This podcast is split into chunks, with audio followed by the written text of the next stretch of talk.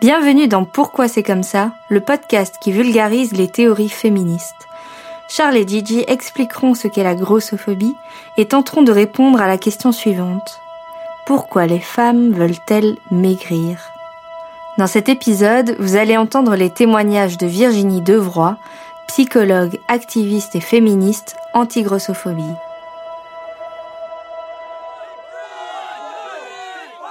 Le régime du citron. Régime vert. Le régime ananas. Régime céto. Le régime du camp. Régime brocoli. Tous les jours, presque constamment, nous sommes harcelés par des astuces pour maigrir. Des tips pour définir nos muscles. Des pubs sur le pouvoir calorifique d'un certain aliment. Des conseils sur des nouvelles pilules miraculeuses pour perdre 10 kilos en une semaine.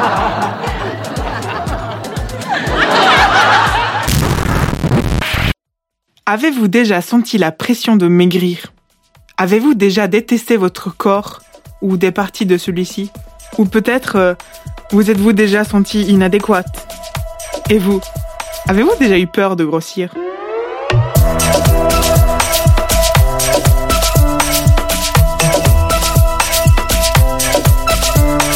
Pourquoi c'est comme ça? Le podcast qui vulgarise les théories féministes. Vous parle dans cet épisode de la grossophobie, un sujet qui divise les conversations en repas de famille. Être gros et grosse, c'est vraiment chiant dans cette société. Et la grossophobie est une discrimination réelle. Par définition, la grossophobie peut être entendue comme l'ensemble des discriminations, des préjugés et oppressions envers les personnes grosses. Ces discriminations se multiplient si elles s'ajoutent à d'autres facteurs, comme la précarité financière, la racialisation ou le handicap. Les personnes grosses ont notamment plus de risques de recevoir un mauvais diagnostic médical, en plus du mal à trouver un travail, ou subissent souvent des remarques humiliantes sur leur corps. Ah oui, euh, petite promisse. Dans cet épisode et dans le podcast en général, nous utilisons le mot gros et grosse sans peur. Parce qu'il ne s'agit pas d'un gros mot, comme le disent Daria Marx et Eva Pérez-Bello, mais juste d'une caractéristique du corps humain, tout comme une autre. Aussi, on évite de parler avec des termes médicalisés comme obèse par exemple. Parce que le mot renvoie à une notion médicale discriminante et toutes les personnes grosses ne sont pas obligatoirement malades. Faire le lien entre grosseur et mauvaise santé, c'est un lien qui est euh, extrêmement problématique. Et 51% des personnes grosses sont en parfaite santé et 19% des personnes minces présentent un trouble métabolique. Considérer que être gros est égal à être malade, ou en mauvaise santé, c'est une erreur. Et ça, c'est vraiment quelque chose, euh, que je veux répéter sans cesse parce que euh, c'est quelque chose que les personnes grosses ont tout le temps dans leur tête, c'est-à-dire une, une, culpabilité et aussi une angoisse perpétuelle au fait que ah ouais, mais je suis en mauvaise santé et je vais bientôt mourir. J'ai fait mon mémoire sur euh, euh, la sexualité des grosses et euh, même si c'était pas le sujet principal, ça revenait sans cesse dans les entretiens que j'avais de euh, oui mais quand j'étais petite un médecin m'a dit tu vas mourir à 30 ans d'une crise cardiaque. Moi je pensais que j'étais la seule personne à qui un médecin avait dit ça, mais manifestement non. Manifestement on est on est plein à entendre exactement les mêmes phrases et à entendre exactement les mêmes excuses et c'est en ça que la grossophobie est une oppression systémique et une oppression politiquement correcte parce que justement justifiée par le monde médical.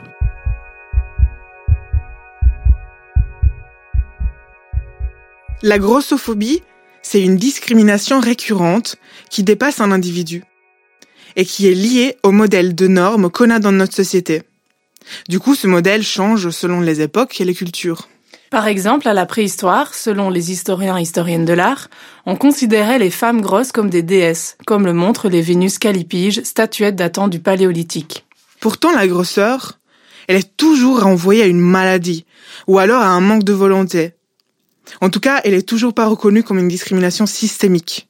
Elle dépend pourtant du système des normes sociales que la société dans laquelle on se trouve impose. Michel Foucault, sociologue, psychologue et philosophe français, explique très bien le fonctionnement des normes sociales. Les normes sociales sont une forme de contrôle social invisible qui est partout, dans les médias, dans les écoles, dans les films. Et ça amène les individus à s'auto-surveiller et s'auto-réglementer entre eux. Se rendre compte qu'on a un corps qui n'est pas dans la norme, se sentir inadéquat, inadéquate constamment, provoque frustration, perte d'estime de soi, isolement, dépression et peut même mener à de l'automutilation voire au suicide. C'est trop. Euh... Ouais. Tu veux faire la publicité des robes de mariée grande taille? Si tu t'aimes pas, tu vas manger, tu vas grossir, et j'ai grossi, je me déteste et je mange, et c'est une boule de neige. C'est pas possible. Je peux pas rester comme ça. À force de détermination, Sylvie a réussi à faire de la honte et de l'isolement social un lointain souvenir. De quoi être optimiste pour l'avenir, sans jamais oublier d'où elle vient. Nous avons toutes et tous été éduqués dans la culture de la diète, qu'on soit grosse ou pas. Et donc, nous avons probablement toutes et tous déjà éprouvé le sens de culpabilité en mangeant un biscuit de trop. Ou en se regardant dans le miroir, tout simplement, on s'est senti un peu plus grosse. Et en plus de ça, ça reste une discrimination genrée. Pensez que en Belgique, 80 à 95% des personnes qui souffrent de troubles alimentaires sont des femmes. Et 90% d'entre elles sont des ados. Et il y a 150 à 200 personnes qui meurent chaque année des suites de ces troubles alimentaires.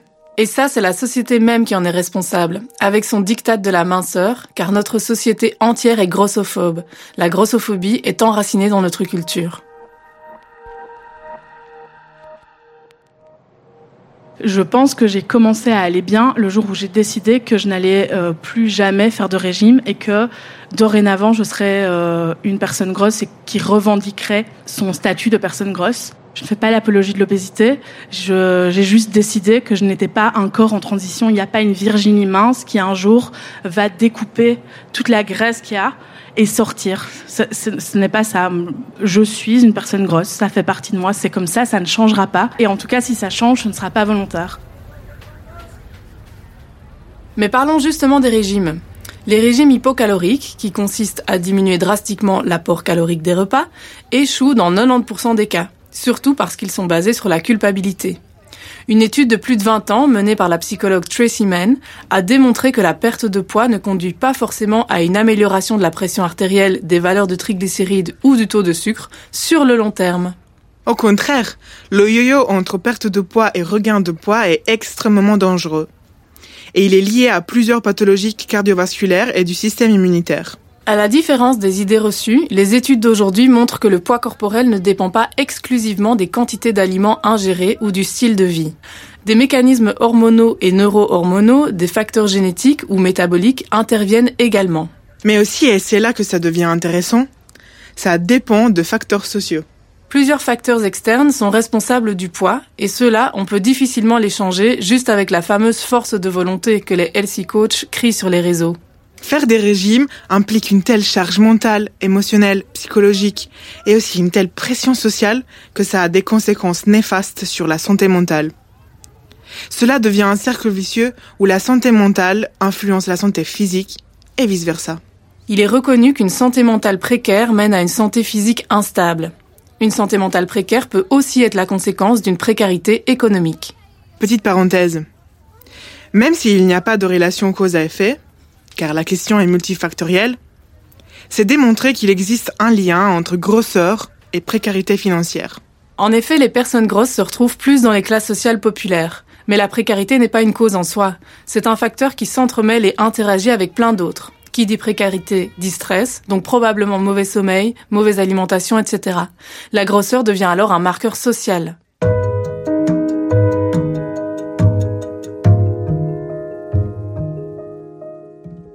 Pourquoi notre société est grossophobe. Nous n'avons pas toutes les réponses, mais nous avons quelques pistes de réflexion parce que ce n'est que récemment qu'on a nommé cette discrimination. En effet, elle est rentrée au dictionnaire seulement il y a 4 ans. Mais euh, la grossophobie existe depuis longtemps. Nous allons retracer un peu son histoire. Jusqu'au XIXe siècle, la grosseur était un symbole de richesse, alors que la minceur était signe d'un état maladif et de pauvreté. Ensuite, un peu plus tard, vers 1800, période de l'esclavagisme, la classe moyenne commence à s'intéresser au contrôle des corps. Les codes de la féminité des classes supérieures nord-américaines blanches veulent se dissocier des corps noirs et en particulier des corps des femmes noires afro-américaines auxquelles étaient attribuées des caractéristiques physiques robustes et corpulentes. Comme l'explique Sabrina Strings dans son ouvrage Fearing the Black Bodies, La grossophobie a donc aussi des racines racistes. Est-ce que vous connaissez l'histoire de Sarche Bartman, Venus Hottentote C'est une femme qui est née dans le Cap oriental et qui était réduite en esclavage. Puis elle a été exhibée en Europe. Enfin, son corps de femme noire a été exposé, ridiculisé, hypersexualisé et fétichisé pendant des années par le public européen blanc, raciste, privilégié. Sa particularité? Ses fesses opulentes. Ouais, voilà.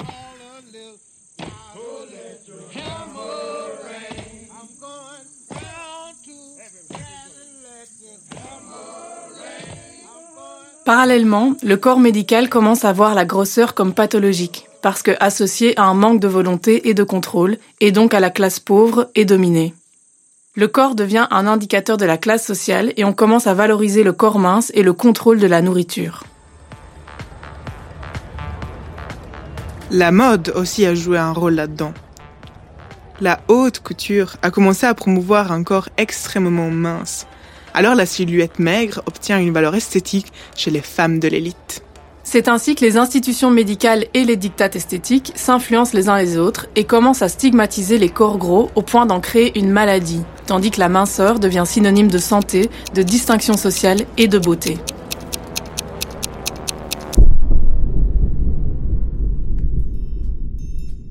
Après la Deuxième Guerre mondiale, la publicité et la télévision se démocratisent au grand public. Et aujourd'hui encore, la représentation des médias va venir solidifier cette idée négative des corps gros. Pensez par exemple à un méchant ou une méchante de Disney. Comment vous la voyez? Probablement plutôt loin des standards de beauté.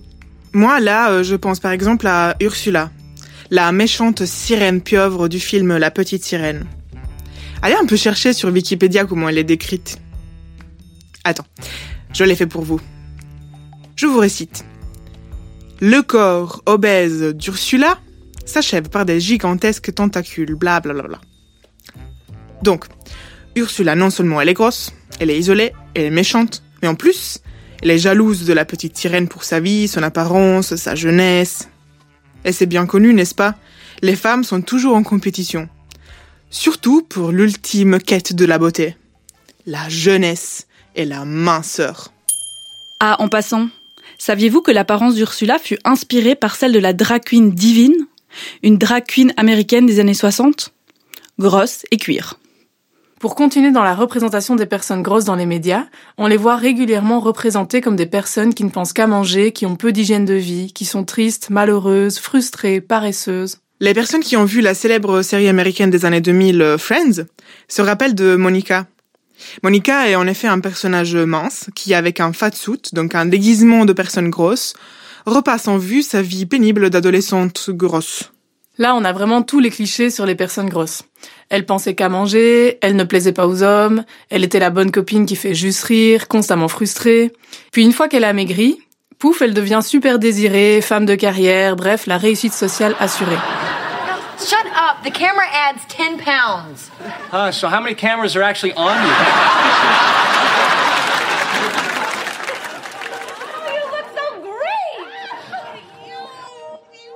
Consciemment ou non, on intègre toutes et tous ces stéréotypes dans la vraie vie.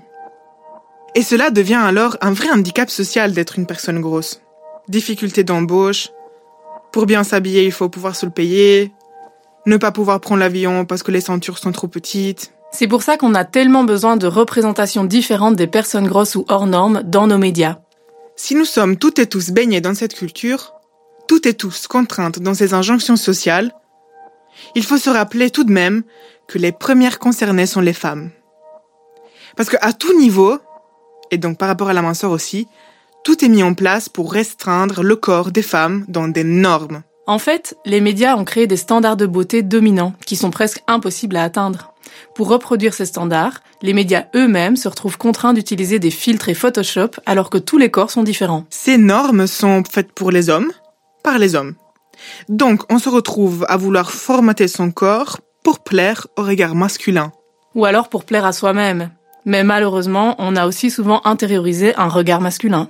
Ce regard masculin, c'est ce qu'on appelle dans les médias, dans les pubs, dans les séries et dans le cinéma, le male gaze. Il définit la manière dont les corps sont filmés ou photographiés en fonction d'un regard qui est celui du désir masculin.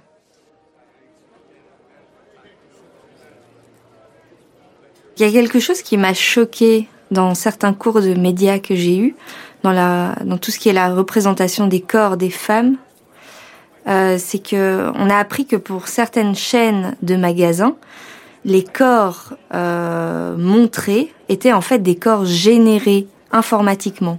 Donc ces corps sont complètement artificiels et n'existent même pas euh, dans notre monde vivant de chair et d'os. Et pire, ces corps, ils sont réutilisés pour d'autres types de corps. Donc ça veut dire que ces corps-là, on leur change de couleur ou bien on les grossit ou on les mincit et puis hop, on met le produit qu'on doit vendre, souvent des bikinis ou, ou des euh, sous-vêtements. Mais donc ça veut dire que ces corps sont totalement inatteignables parce qu'ils ne sont pas vrais. Les femmes ne sont alors plus un sujet, mais elles deviennent objectifiées, parce qu'elles sont réduites à leur corps, objet de désir. L'oppression sur le genre féminin passe donc par le contrôle masculin des corps des femmes. Ce qui explique pourquoi la grossophobie est aussi sexiste. L'homme, le genre masculin, a souvent été associé à la raison, la culture, la création. La femme a souvent été attribuée au rôle passif, lunaire, charnel. Et ça, ça se transmet aussi dans la relation avec la nourriture. Comme le dit Suzanne Bordeaux, philosophe euh, féministe américaine, la femme euh, est nourricière et devrait alors presque avoir plus de plaisir à nourrir les autres qu'elle-même.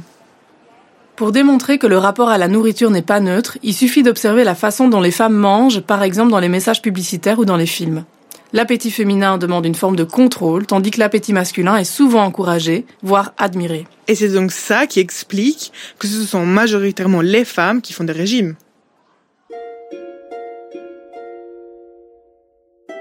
C'est beau que tu t'acceptes comme tu es, mais ta santé, t'y penses ou pas?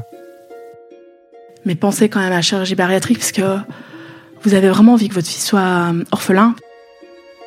Bah d'accord, tu veux être grosse, mais quid de ta santé? Non, mais de toute façon, euh, enfin, vous êtes stérile. La grossophobie est aussi médicale. La grosseur est encore trop souvent liée à la santé et donc stigmatisée. L'excessive médicalisation des corps gros, autrement dit le fait de créer des catégories telles normopoids et obèses, est aussi liée à la discrimination des personnes grosses. Les femmes et les personnes sexisées sont euh, sont classées selon leurs valeurs et que être une personne mince a manifestement plus de valeur que d'être une personne grosse. Évidemment, on vit dans une société grossophobe où tout le monde même les personnes minces ont cette injonction à la minceur et vivent, euh, oui, avec cette, euh, cette idée perpétuelle qu'il faudrait pas prendre 2 kilos.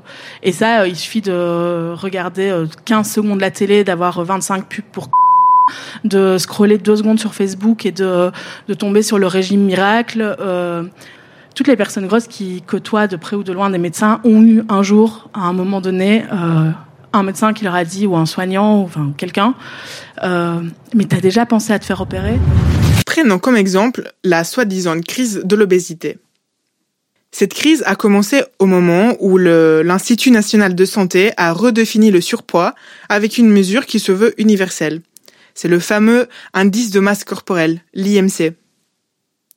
L'Organisation mondiale de la santé a adopté ce système, malgré qu'il ait été critiqué dès le début par plusieurs chercheurs et chercheuses. Et même si l'obésité pourrait représenter un danger pour la santé individuelle sur le long terme, à qui cela sert-il d'en parler comme une pandémie? Et pourquoi on n'utilise pas ce terme pour les maladies cardiovasculaires, alors que selon l'Organisation mondiale de la santé, les maladies cardiovasculaires sont la principale cause de décès dans le monde? Si on y pense, pandémie ou épidémie, c'est des mots du monde médical qui renvoient à la diffusion d'une maladie infectieuse et contagieuse. Utiliser ces mots pour la grosseur, c'est donc hyper stigmatisant. Ça sonne comme si c'était contagieux. Alors qu'est-ce qu'on peut faire? Bah déjà, écoutez les personnes grosses. Il y a plein de témoignages d'expériences traumatisantes vécues par ces personnes dans le secteur médical. Ouvrez les oreilles et vos esprits et écoutez vos proches grosses ils ont probablement plein de choses à vous dire sur le sujet. La grossophobie médicale, c'est le reflet de la grossophobie diffusée par la science et intériorisée par le corps médical.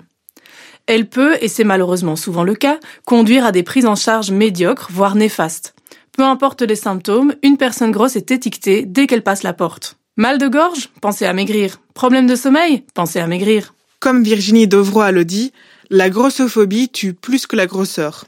Une personne grosse peut éprouver de l'anxiété à l'idée d'une consultation médicale et aura donc tendance à éviter d'aller chez le médecin. Ceci conduit inévitablement à la négligence de sa santé, d'où le stéréotype que les personnes grosses seraient en moins bonne santé. Ce qu'il faut se rendre compte, c'est que la discrimination envers les personnes grosses est plus invisible que les autres, même plus tolérée. Il suffit de penser que faire une blague sur une personne grosse, c'est encore accepté, alors qu'une blague sur une autre discrimination, ça passerait pas. Le pire qui pouvait arriver pendant le confinement, c'était qu'on grossisse à cause d'être enfermé chez soi. Et c'est devenu une blague acceptée et acceptable. Ce qui est douloureux à admettre, c'est que tout comme la misogynie ou le racisme, la grossophobie est intériorisée, et ça même par les personnes grosses. And the Oscar goes to Brendan Fraser. Pire encore, la grossophobie est valorisée. À la grossophobie, on lui donne des Oscars. Comme cette remise des Oscars 2023 pour le film The Whale, où Brendan Fraser, acteur pas gros, qui a reçu l'Oscar du meilleur acteur pour avoir interprété un personnage gros. En plus, le film il a gagné l'Oscar du meilleur maquillage parce que l'acteur était maquillé avec un fat suit.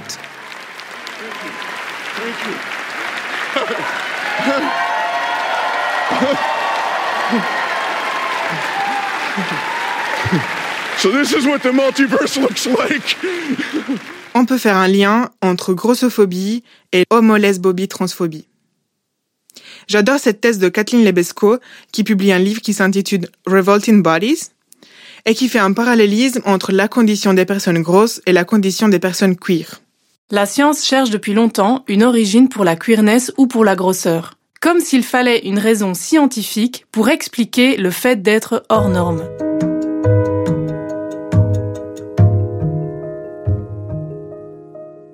Chaque personne devrait être libre de vivre son corps, qu'il soit gros ou pas, de la façon dont elle le souhaite. Sur les réseaux sociaux, on commence petit à petit alors à proposer une diversification des représentations de corps. On a appelé ça le mouvement Body Positivity, qui renvoie à l'idée d'avoir une image positive de soi. Mais bon, euh, vous savez, on est un peu critique euh, et c'est là se révélait un peu problématique. C'est vrai que tout ce qu'on ressent vis-à-vis de notre corps est légitime. On ne juge pas les émotions. Mais un discours tel il suffit de t'aimer tel que tu es rappelle un peu le discours erroné et hypocrite si tu veux, tu peux. Alors de 1, nous ne sommes pas obligés de nous aimer dans notre entièreté tout le temps. Et de 2, même si les personnes grosses s'aiment telles qu'elles sont, cela ne résout pas les discriminations de la société. Les sièges, ils ont toujours des accoudoirs, la médecine, elle est toujours grossophobe, les vêtements, ils sont toujours pas à leur taille, et les employeurs les embaucheront toujours plus difficilement. On le répétera jamais assez. La grossophobie, donc la haine des personnes grosses, est systémique. C'est pour ça qu'on préfère parler en termes de fat acceptance. Parce qu'on n'est pas obligé d'avoir une opinion sur notre corps. On a juste le droit d'exister. La lutte contre la grossophobie n'est pas une question d'esthétique, de beauté ou juste de santé. La lutte contre la grossophobie n'est pas juste une quête d'amour pour soi. C'est quelque chose qui va au-delà de l'individu même. C'est une lutte sociale, collective, contre une discrimination systémique qui se croise à d'autres discriminations. Ce que les féministes du fat activisme revendiquent, c'est nommer le fait d'être gros et grosse comme étant une condition neutre de son identité. Un état de fait, une caractéristique objective plutôt qu'une condition passagère. Autrement dit, arrêter de vivre en fonction de quand on sera mince. Le travail de déconstruction et la libération des corps de toutes ces normes oppressives qui existent est primordial dans cette société patriarcale, raciste, misogyne, classiste, validiste. Une société qui tend d'un côté à objectiver le corps des femmes et de l'autre à exclure les corps hors normes. Et ça va sans dire que les bénéfices de cette libération ne concernent pas seulement les femmes. Ah, et pour les personnes qui disent qu'on fait de la promotion de l'obésité, nous faisons simplement la promotion d'une société juste, équitable et inclusive.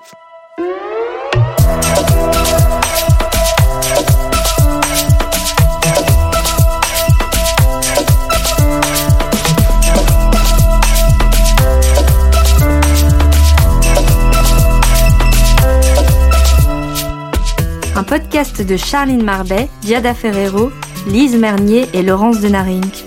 Produit par Corps Écrit et Supernova Film Lab. Avec les soutiens de l'Institut pour l'égalité des femmes et des hommes, de la politique fédérale de l'égalité des genres, de la Fédération Wallonie-Bruxelles et de la Loterie nationale. Réalisé par Laurence Denarink, écrit par Charline Marbet, Diada Ferrero et Lise Mernier. Prise de son et musique originale, Loïc Le Foll.